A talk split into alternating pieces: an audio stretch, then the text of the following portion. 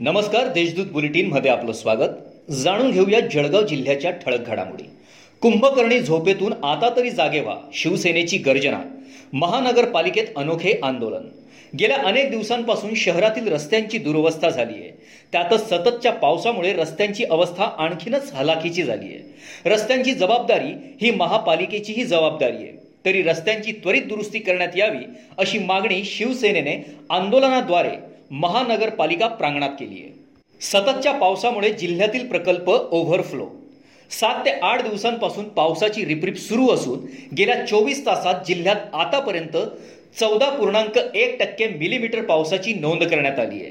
सततच्या सुरू असलेल्या पावसामुळे जिल्ह्यातील लहान मोठे सर्वच प्रकल्प ओव्हरफ्लो झाले आहेत. सततच्या पावसामुळे शेत शिवारातील पिकांना याचा मोठा फटका बसत असून पिकांना मोड येऊन सडण्याची देखील भीती व्यक्त करण्यात येत आहे.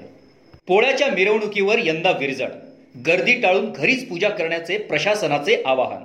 जिल्ह्यातील गावात मोठ्या प्रमाणावर बैलपोळ्यानिमित्त सार्वजनिकरित्या बैलांची पूजा आणि मिरवणूक काढण्यात येते. प्रसंगी त्यांच्या शर्यती देखील लावण्यात येतात.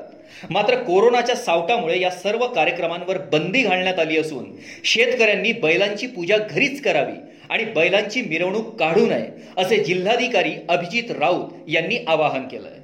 ढिगाऱ्याखाली दबून महिलेचा जागीच मृत्यू.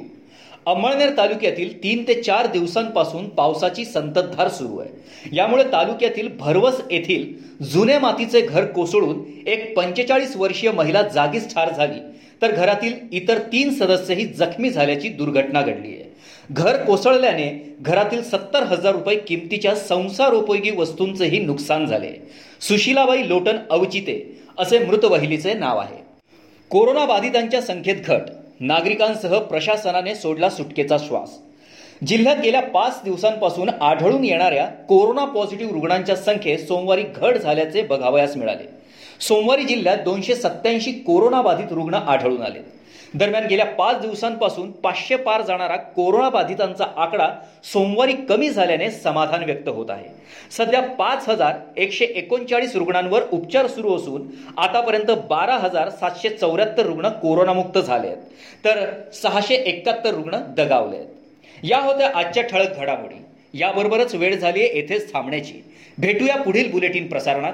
तोपर्यंत संक्षिप्त बातम्या आणि ताज्या घडामोडींसाठी देशदूत डॉट कॉम या संकेतस्थळाला भेट द्या. धन्यवाद.